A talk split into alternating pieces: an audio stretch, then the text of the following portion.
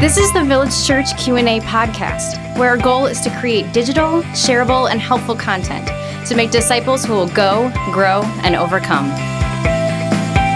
Welcome to the Village Church Q&A podcast. Pastor Tim and Pastor Michael with you. We've been talking about animals. We've been talking about Genesis. Today is more of a general question. So Michael, here is the question for today. Where is the line between turning the other cheek and being a doormat? I appreciate that look. Listeners, you can't see the look that he just gave me. I'm not rolling my eyes. No, he's not. I'm not. Like, it's not about the question. This is going to be transparent, Michael. There's going to be no walls, just being you. Just being me, okay? God makes everyone different, okay? So absolutely. Every personality needs to be reined in. Let's talk about grace, truth, people. Maybe a little too truthful or a little too gracious. You know what I mean? Like, that tension is always there, you know? Like, as an extrovert, I have to rein it in, you know? Sometimes as an introvert, people need to rein it up. You know what I mean? Like, life is about tension. It's about holding these two strong sides, both truth and grace, in proper perspective. Yep. And at times, you need to be more graceful, and at times, you need to be more truthful. Yep. My love language is honesty, right? So I know it's not a love language technically. It is. Gary Chapman's like, that's not a love language. But it is something you really appreciate from the people that surround you. Yeah, evaluation and honesty. I just don't have a sense that everything I do needs to be done right. In fact, I've done so many things wrong that I've come to accept that I need feedback. Otherwise, I don't know it because we all don't know what we don't know. You know what I mean? And so, yeah, for sure. And I have them. And there's this part of me that wants to find non-confrontational people and just kind of give them some courage, you know? So what's hard is that one of the assumptions about being a follower of Christ is that we are going to be honest and confront sin. Mm-hmm. Now, okay, let's talk about a few different categories here. So here's what I did not say in my sermon on Sunday. This Sunday, the sermon was about how to handle my brother's sin. Yes. And in our context, oh, thank you. I thought it was better than good. I said good. It was the best I've ever given. Yeah, it was great. You want to raise? So in our context, there is great concern in the Metro Chicago area with what do you do when your elders are in sin? And I get that. And I see what's happening around this area, and it's concerning and it's sad. But at the same time, the greatest threat to our church is not our elders. Mm-hmm. Right now, the greatest threat to our church is the members being honest about what's going on, about confronting sin, and not being doormats. And so here's the problem. My personality justifies my complete honesty because the Bible says to confront, right? And people who are more non-confrontational justify it by saying, I'm just being really gracious. Yeah. The reality is we both need to like rein it in a little bit. And I find that oftentimes my ease of confrontation is rooted not in love, but in arrogance. Mm. And I also find for the non-confrontational person that their hesitation to actually tell people the truth, they tell themselves it's rooted in grace, but it's actually rooted in fear. In fear, yeah. I just want to give courage. And here's what I tell non-confrontational people. You're already probably so stinking nice that you could tell somebody they're ugly and they'll be like, oh, thank you. That's so kind of you. But there's this part of me that I don't feel safe around non-confrontational people. No. But they don't feel safe around me. Yeah, because if they're non-confrontational, you always wonder as someone who likes truth. And when someone's not truthful with you, you wonder, what are they not saying that I need to know?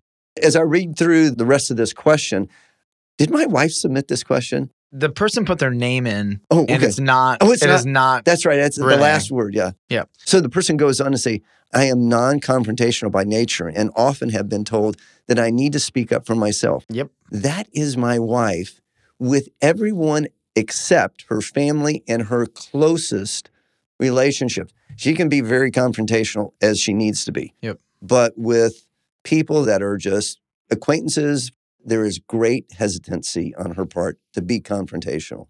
Yep. She says, can you give examples of when I should speak up, if at all? Okay. So I put the burden to love well on everyone. Yeah. So let's just say you are you, okay? And you're with someone like me who is more confrontational, right? Who is more honest, just more talks about what I see, free to evaluate with people I feel safe with. If you're going to love me well, one of the best things you can do for me is if I offend you, just tell me. Say it. And that's not going to hurt my feelings. I'm not going to get mad at you. Like, that's actually a really meaningful, sacred moment when someone who is non-confrontational gets the guts and the courage to say something hard, you know? I appreciate that. If you are sinned against, you do have a couple options, okay? Option number one is you blow it off because you give them the benefit of the doubt, right? But I find with non-confrontational people, they give the benefit of the doubt the second time, the third time, the fourth time, and then forever. The problem with giving the benefit of the doubt when you're sinned against is that if it happens again and you confront them the second time, that person is going to say to you, why didn't you tell me the first time? Right. And that makes the person who's non-confrontational even more hesitant to actually say it because they know they're like, oh, well, then they're going to say, well, why didn't you tell me before? And then I'm going to get in trouble because I didn't tell them the first time. And I've listened to non-confrontationalist process, and this is very, very common. And so what I would say is, part of being a Christian is overcoming some of those fears and learning how to sprinkle truth into the grace that probably is very easy for that person. But if you're sinned against, I do think there's value in that conversation. Maybe you're sinned against, but the person didn't know they were doing it, and it's just a one-time thing. You know, that happens to me frequently. I let them go, especially if I know their heart. You know what I mean? Like I know their desire. I know they're for me. I know they love me. I can look past one or two things. That's not a big deal. But the moment I see a pattern, that is especially when, you know, I do that. Now, there's another example. Take it out of the sin area. It's when you have a leader and they know you're reliable. And so they just default to asking you all the time and you can't say no. I would say to that person, draw boundaries, be kind. Yeah, set practical boundaries that you can fulfill your requirements. Here's my biggest piece of advice. Be friends with a confrontational person. Right. I would give this listener another piece of advice. You need to speak up when you see your brother or sister, when you see that they are going in a bad place.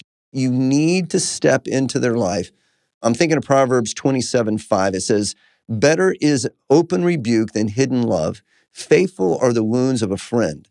It's important for me to know that I have friends, I have people around me when I start going into a bad place, that a friend is loving enough to come along and say, hey, did you really mean to do that? Did you really mean to say that? Do you know how that came across?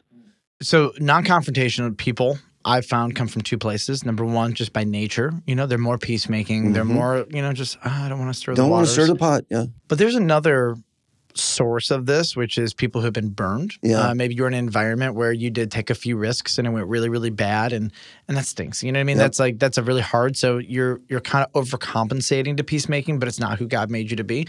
I would just watch out, you know, for what really inspired this, what really got you to this place. On the other hand, if the question was different, right? If the question came from somebody more tempered like myself, I would have very different advice. You know? Sure. I would probably look at them and say, the whole world is not safe. You don't have permission to be honest with everybody all the time.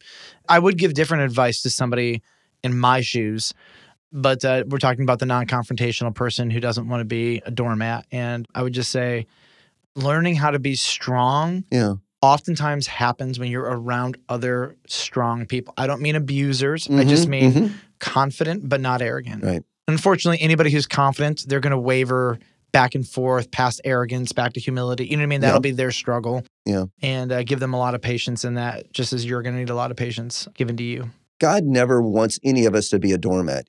There are two words that often are confused in our vocabulary, humility and humiliation.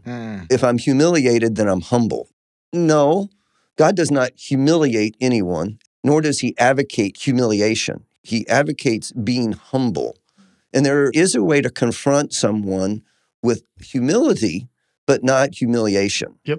Sometimes leaders will unconsciously take advantage of someone they know is available. In theory, I should build a team. Yes. And I should decentralize a responsibility. Sometimes I get controlling. And I just do something. And then I need it to be done. Yeah. And I go to the same person over and over and over and over again. And as leaders, we usually default to what's easy. Either do it ourselves or go to the person that we know will get it done. And I don't want to be that person. And sometimes I need someone to say, I feel like a doormat. And even though my heart is never to treat someone like that, I just might need to hear it to say, I see that. Yeah. And I understand that. And I need to change at this point. Could you help me figure out a better way to do this?